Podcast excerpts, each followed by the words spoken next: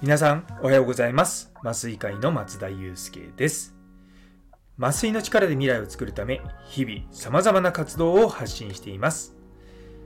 この放送は毎朝6時ちょっと変わった麻酔科医が日本の医療を元気にするため普段考えていることをシェアする番組となっております。本日はカモにされてる日本の医療ということをテーマにお話したいと思いますよかったら最後までお付き合いくださいというところで、いやー、いきなり釣りタイトルいっちゃいましたね。日本の医療でもめちゃめちゃ海外の企業からカモにされてるんですよ。本当に。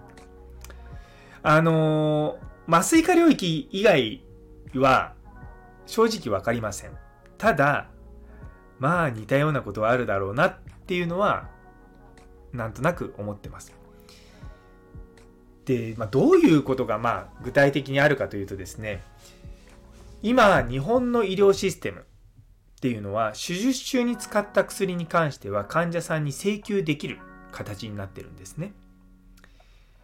だから例えば日本の手術中の麻酔の薬で高い薬を使ったらその高い薬っていうのはあの病院側は損はしないっていう形になってるんですよっていうのは患者さんに請求するかでも患者さんに請求するってことは、もちろん患者さん3割払います。でも残りの7割は税金なんですよ。で、その日本のって今言っちゃいましたけど、そのだから僕らのその税金から払われたものが、まあ結局薬の薬価代として、外まあ、特に外資の製薬会社に行くわけですよ。そうすると日本のお金っていうものが海外に流出しちゃうんですね。で、だから言ってみれば、海外の立場からすると、インバウンドがないけども、インバウンドの人がお金を落としてくれてるみたいなシステムになっちゃうんですよね。でだからやっぱり、こう、そこは僕は意識した方が、業界全体として重要だと思ってます。で、まあ、問題になる薬が2つあるんですよ。1つはデスフルランっていうこうガスの麻酔薬なんですけれども、日本にももともと別の薬があるんですけれども、その新しいと呼ばれているそのデスフルランという薬は、そのもともとあった薬よりも消費量が3倍ぐらい多いんですよ。で、手術中に使う麻酔薬の、それは、まあ、患者さんを眠らせる効果が弱いから3倍量が必要なんですね。ただその分、まあ、患者さんが麻酔から冷めるスピードが若干速い。若干と僕はあえて言いますけど、若干速い。臨床的にそんなに差があるほど速くはない。っていうようなものなんですね。で、ただその集中に使うそのガスの麻酔薬の量って減らすことができるんですよ。で、僕らがその集中にその患者さんが呼吸してる時に酸素をこう流すんですね。で、その量を減らすと吸入麻酔の消費量が減るんですよ。で、例えば患者さんが1分間に4リットル換気しの自分で呼吸をしてると。まあ、人工呼吸でもいいです。人工呼吸してると。それに対して僕らが4リットル、その、新しいガスを使うと、それに、その吸入麻酔ってそのガスの麻酔薬をですね、混ぜるんですよ。で、そうすると患者さんは4リットル吸って4リットル吐くわけですね。で、その吐いた息っていうのは、そのままどっか大気中に流れちゃうんですよ。で、それがちなみにですね、あの温室効果ガスなので、オゾン層を破壊します。で、で、その、例えばその患者さんが4リットルで1分間ね、呼吸してます。でも、新しいそのガス、その空気、そのも、気体そのものを1リットルしか新しく与えないと。そうするとどうなるかというと、患者さんは4リットル分吸います。その分の1リットルは新しい綺麗な空気です。でも、3リットルはじゃあどっから来るかっていうと、患者さんが吐いた息をまた吸うんですよ。そういうシステムが実は麻酔器っていうのには備わってるんですね。で、それを、あのー、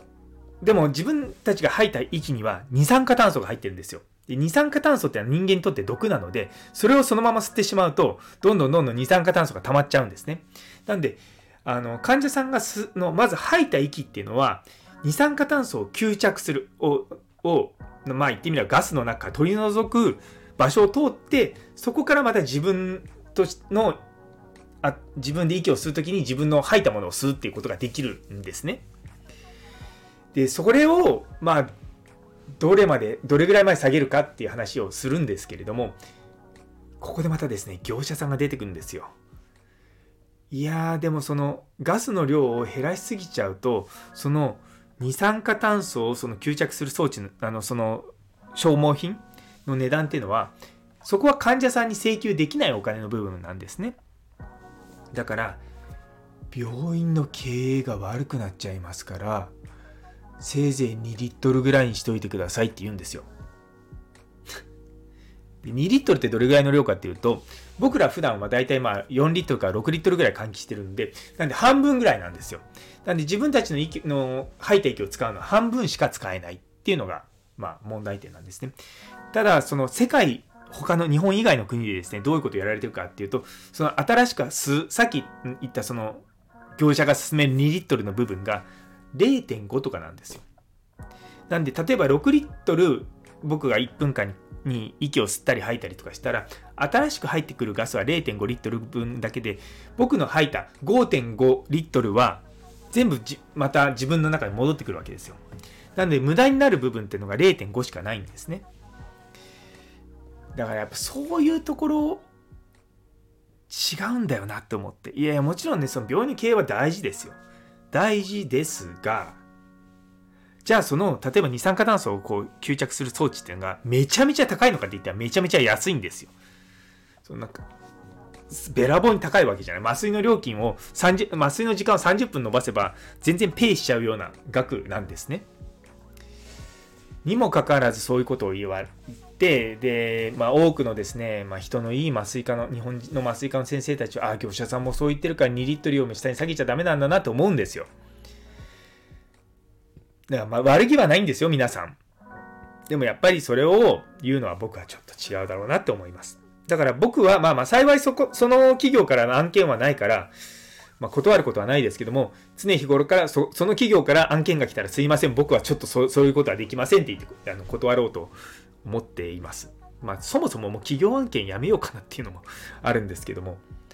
そう。でもやっぱりそういうふうに言って、その、まあ、その企業ちなみに海外の企業なんですね。で、海外の企業からすると日本の講演者なんて値段安くて済むんですよ。海外の講演者の3分の1ぐらいの値段で講演してくれるし、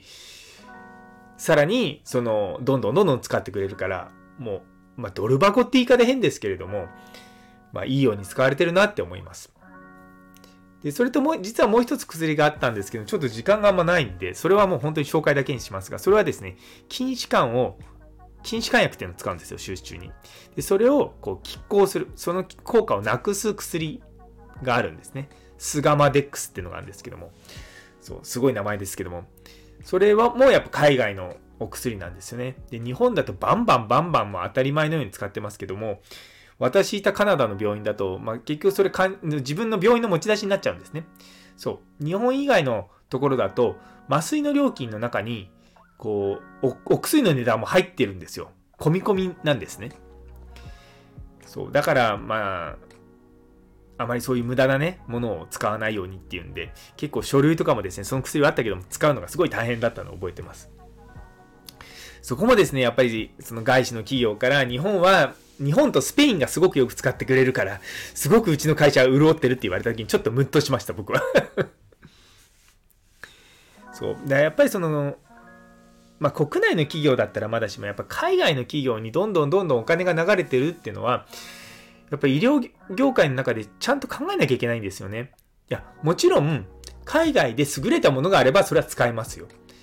で、そういった優れたものであれば全然いいんですけども、そそうじゃないだ他のものが日本のものとしてあるにもかかわらず、何でもかんでも海外のものを使うのはちょっとどうなのかなというふうに個人的には思います。いや深いですね。ちょっと根深い問題ですけども頑張っていきたいと思います。というところで、えー、最後まで聞いてくださってありがとうございます。昨日の働くイコール苦しいという間違い。という放送にいいねをくださったさやもさん、りょうさん、佐藤先生、姉そうに先生、マータンさん、岡プラスさん、ゆいつむさん、ノエルさん、みちさん、もみじさん、カテーテルしろうさん、キムショさん、タンポポさん、さらにコメントくださった中村先生、どうもありがとうございます。それでは、今日という一日が皆様にとって素敵な一日になりますように。それではまた明日。